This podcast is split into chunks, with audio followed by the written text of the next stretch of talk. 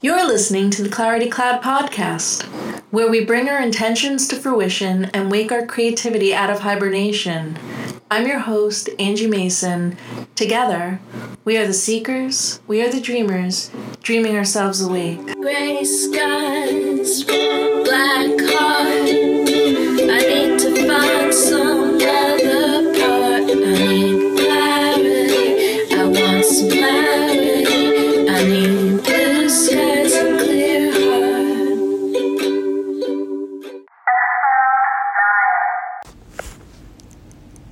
Hi guys, it's Angie. I just wanted to share some information before we get into this episode of an upcoming exhibit that's happening this very weekend.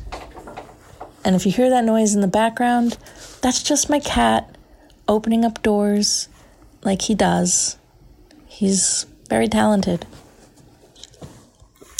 So, my exciting show to share with you is happening during the Hoboken studio tour on the weekend of November 3rd and 4th this year, 2018.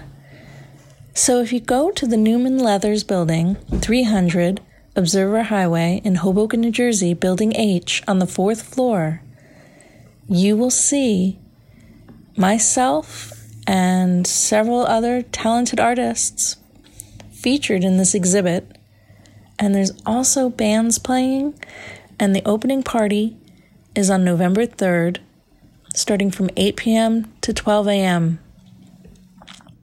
I'll include the flyer for the show on my blog so you can see the information.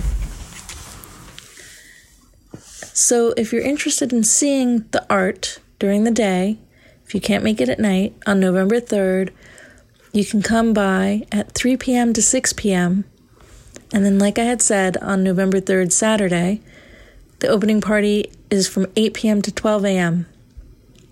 And then on Sunday, November 4th, if you can only make it on that day, you can come by from, let's see here, I think it's starting at 1 p.m. to 5 p.m. So there seems to be different performances going on during that day of different people, which you'll see on the flyer. I'm not really sure exactly what's going on. I do know I heard on Saturday at the opening party there's going to be a surrealistic puppet show, which I am looking forward to. And I have one of my new paintings in the show. It's pretty big, and it's called Girl in Eruption, along with 5 other of my paintings. And like I said, there's other artists, great artists in the show that you can go and check it out. Allison Silva, a friend of mine, artist friend of mine. She's awesome. I hope to see you there. I'm going to be at the opening party from 8 p.m. to midnight. So I hope that if you make it, maybe I'll see you in person. But if you can't see me, I hope that you can make it to see my art. That is my news. I hope that you also enjoy this show. I know I've taken some time off of making this podcast as I had gone through. I mentioned my own little chaos birth and some new things are going on and just shifts, life shifts happen. So I'm trying my best to navigate and to also keep bringing my ideas to fruition and staying my course. So I hope that you enjoy episode 9. I have already started writing episode 10, so that should be coming out soon. And I already have my ideas for the rest of this final season, and I'm hoping to wrap up this season by the end of this year. That's my goal. So do keep your eye out for some future episodes, and let's get on to the show. Thanks, guys. Enjoy.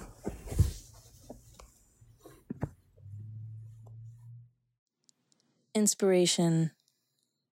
The word inspiration has early roots in Latin, meaning to breathe upon and breathe life into. I personally love the idea of this extra life force breathing even more life into us, making us better humans, if not just for a moment. We push humanity forward Every time inspiration shows itself to someone, a cure, a scientific breakthrough, a beautiful poem, or a visual feast of a painting, to name a few. These are the astonishing parts of humanity. How we create and share our wonder, that makes life meaningful and makes you want to get up in the morning at the chance you just might be inspired that day. I was never really insane, except upon occasions when my heart was touched. Edgar Allan Poe. Inspiration can feel like a fevered, intentional, and unintentional dive into madness at times. That driving force that moves us to action, it can seem almost supernatural. Inspiration can feel like allowing yourself to have just the right amount of delusional belief in one's powers, bordering on delusions of grandeur at times. It shows up out of the blue, ready to get to work, dragging you along, and when you go for it, you come out the other side, stunned and perhaps a bit confused as to what the heck just happened. Then, you look at what you have just made, and it knocks the wind out of you, almost as if it's that extra life breath of inspiration leaving you after the journey is complete. I know it sounds fantastical, doesn't it? But it can really feel like this. This inspiration that feeds us, that nourishes us and helps us grow. It sustains our creative lives, giving us deeper meaning to our existence and fuels the forward search in hopes to once again grasp it after it leaves us. It fills our heart with such vibrancy and wonder, but why is it oftentimes so elusive? Why does it feel like it chooses us? What is the secret code to unlock this superpower? Can we conjure it at will? Can we cultivate it? Hack the system? I have no solid answers. Maybe I have a few tricks up my sleeve, but that's all I have to try to lure it out. Nothing is concrete or official. But it is surely a driving force for my art life all of these years. Just when I think, oh, I guess that's it. I have nothing else to give. Something else emerges, an idea, and I get to work. David Lynch speaks about diving deeper into the self to catch the big fish in his book, Catching the Big Fish.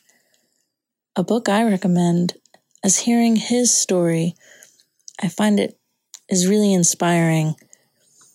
Seeing how he faces his creative process. These complex ideas that are stirring inside us, but just need time dedicated to stillness with oneself in order to bring forth these bigger ideas. He spoke of needing 4 hours in order to get one good hour of painting done. I feel this very much to be true when approaching my work on a daily basis. I always need a warm-up period to even just be in my special creative space. It just feels like a stew cooking, simmering, letting all the flavors mix together before coming onto that final taste. Inspiration and ideas are my personal wealth. I hoard them and plant them as much as I am able to. To feel inspired fills us with so much vibrancy and just love of life. It really is a wonder and a gift when we are filled with inspiration. Much like an apparition, though, an idea shows itself vague and mysterious, lingering inside your head, trying to capture your attention. And sometimes it hooks us, and we catch the big fish, so to speak. If we choose to reel it in, we could have a feast, or if we let it go, like so often ideas that show themselves and disappear, just like that, gone, oftentimes never to be seen again, at least not to us. But the truly special moments of deep connection and wonder occur when we grab inspiration and act on it, letting it take the wheel driving us over the edge into oftentimes unknown territory. And it's marvelous and at the same time terrifying. Can we find the power to cultivate this feeling of inspiration? Can we figure out ways to summon it? Or is it more mysterious, unable to pinpoint that moment of light? But maybe if we just keep our head down working toward a dream, eventually a big idea shows up. Like it's noticed your hard work and wants to give you a raise and help level up your game. Paulo Coelho wrote in The Alchemist, "When we love, we always strive to become better than we are. When we strive to become better than we are, everything around us becomes better too." Is inspiration that high we spend our whole lives chasing just to get a taste? Is it really that elusive, or can we simply choose to live an inspired life, somehow wrangling the power of this sometimes supernatural feeling? Is it really possible, or are we living fooled lives, believing in something that is not there until it is? Is it the idea of being delusional in order to move forward with your dreams? A balancing act, walking the fine line of a clear-minded, grounded individual to a delusional lunatic madman. We are what we pretend to be, so we must be careful about what we pretend to be. Kurt Vonnegut, Mother Night. Looking at my past episodes, how does creative hibernation, environment, chaos births, and nostalgia feed inspiration? I believe that they are all part of the puzzle. They're all part of the puzzle of creativity and are essential in understanding and allowing the process toward finding inspiration. Nostalgia, memories, and our past experiences certainly play a role in positive and negative triggers, which can open us up to exploration of new ideas. Also, dreams or reverie hold this inspiration life breath that can also lead us on paths of exploration to bigger ideas. They are like guides that help us to go to that deep place within ourselves. They allow us a greater scope, seeing a vast landscape of real and not yet real possibilities. Our environments affect us on so many levels. Having an awareness of this can certainly help. By creating a space where you spend a bulk of your time that is optimized for your brain and body to be its most content, open, honest, and free, allowing ideas to flow as smoothly as they can, I believe the right environment can open us up and allow us to unfold so inspiration can find you easier. Another part of the process discussed here was creative hibernation. This in regards to inspiration is a time we face where the mind has a period of rest, where it's resting and healing. This may be a prime time to have inspiration visit as we are quiet and still, not distracted and pulled in too many different directions, missing its signal. And the opposite mode of creative hibernation is a chaos birth. This can be a catalyst that drives us into new places, which if we allow ourselves to unfold, we can take in a new experience and have a moment of rapid growth due to the chaos of life pushing us along at a faster rate. That anxious, frenzied heart can sometimes stumble onto inspiration out of desperation.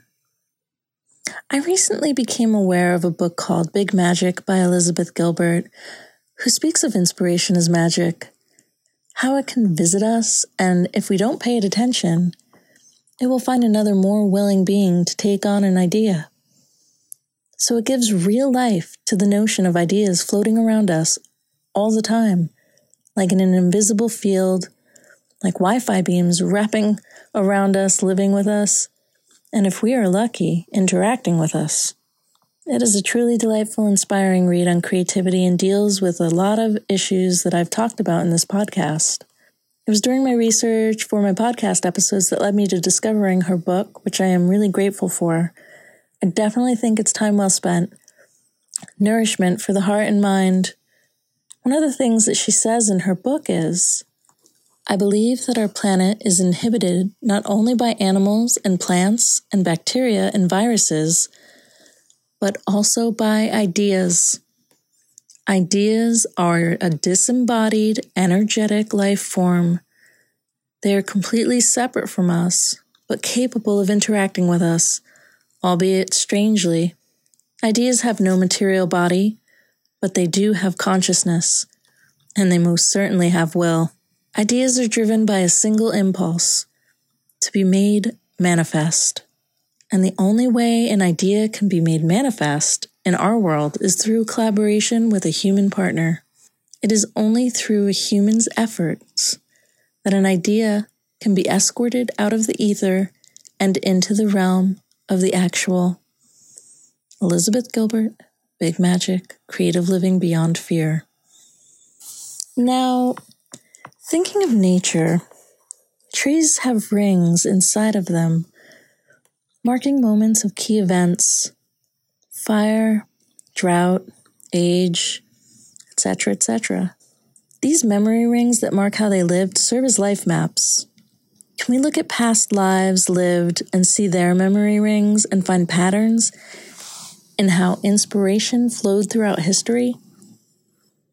Can we spot if moments repeat so we can say if a certain age of human existence is the prime time for inspiration to hit, where we maybe are most in tune and open as receptacles to inspiration? I'm sure there's somewhere, some studies have been done like this, or they're being done.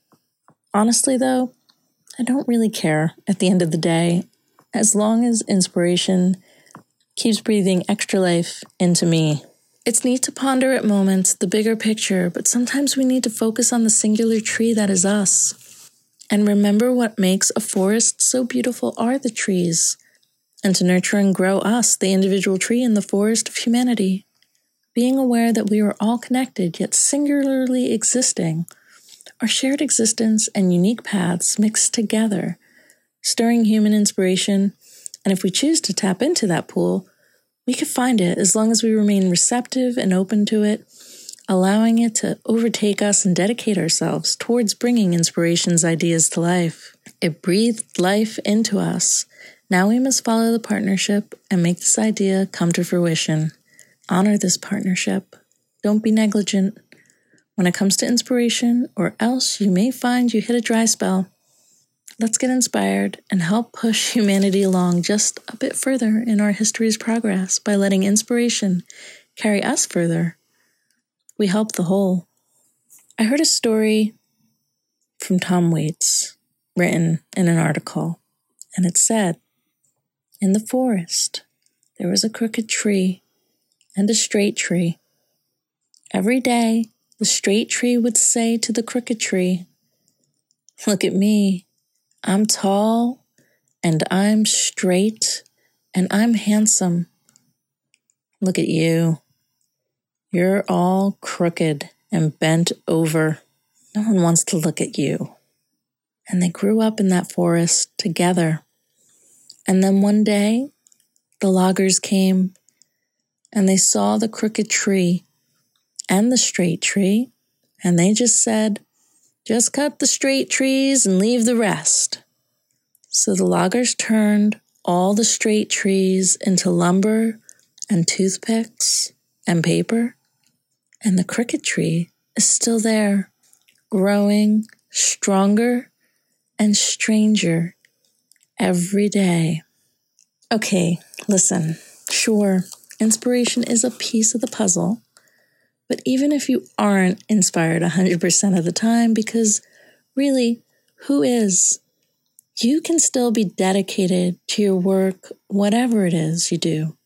And I actually believe that this is the most important thing of all, being dedicated to your craft. Whatever it is, pay attention to it. Nurture it every day. A little goes a long way. I draw every day. Some days it may literally be scribbles in my book, but just to make marks, to activate my art muscles. Other days, I get that clear mind moment and have more visions to draw out. But no matter if I am inspired or not, I stay the course. I keep working and keep pushing toward this thing that I do, even if at times I don't know what the hell I'm doing. I just keep at it. And eventually, it comes to me. I allow myself to be lost in order to be found. Having that moment of being found may just be when inspiration hits. Basically, the elusiveness of inspiration is not a reason to stop working. Don't let capturing it frustrate you or your lack of feeling it. Just be and do and try. Everything worth anything takes time and a lot of work, with patience and love. Sometimes you wake up, sometimes the fall kills you, and sometimes when you fall, you fly. Neil Gaiman, Fables and Reflections, The Sandman, number 6. If you are feeling lost, sometimes looking outward can help revive you. Maybe visit a gallery show or a museum, see a concert, or spend time in nature. Whatever jolts energy into your heart and makes you feel alive, do that. Like I always say in this podcast, dream yourself awake. These energy jolts, they build up. They can build up into an inspired concept. Just remain open. Allow things to seep in and out. If you happen to be in the New York City area, the wonderful and discerning curator Samantha Levin puts together great art show guides, which you can find in the show notes on the blog at claritycloud.blogspot.com. Perhaps you might find some inspiration jolts on there. Where do you go to find inspiration? Tweet me at Angie Mason Art, hashtag Clarity Cloud Podcast. Lastly, just stay the course. Don't let the blues drown out your light. Breathe deep and slow. Take in the extra breath and visualize it as if you are drinking in inspiration's life breath. Be infused by wonder. Believe in it. Eventually, it shows up. I'm Angie. Till next time, dream yourself awake. You have been listening to the Clarity Cloud podcast. Please comment and review and follow along by subscribing to this podcast. Your engagement helps us reach a wider audience, allowing us to grow. So thank you. You can also find us at claritycloud.blogspot.com. This is where we will be posting show notes as well as links to our podcasts and other fun treats. You can also reach me on Twitter. Tweet me at Angie Mason Art. I'm your host, Angie Mason. Thanks for your attention and hearts. Keep doing, keep being, and dream yourself awake. See you next time. Gray skies, black heart. I need to find some other part. I need clarity. I want some clarity. I need blue skies and clear heart. It's all blue skies and clear hearts from here on in.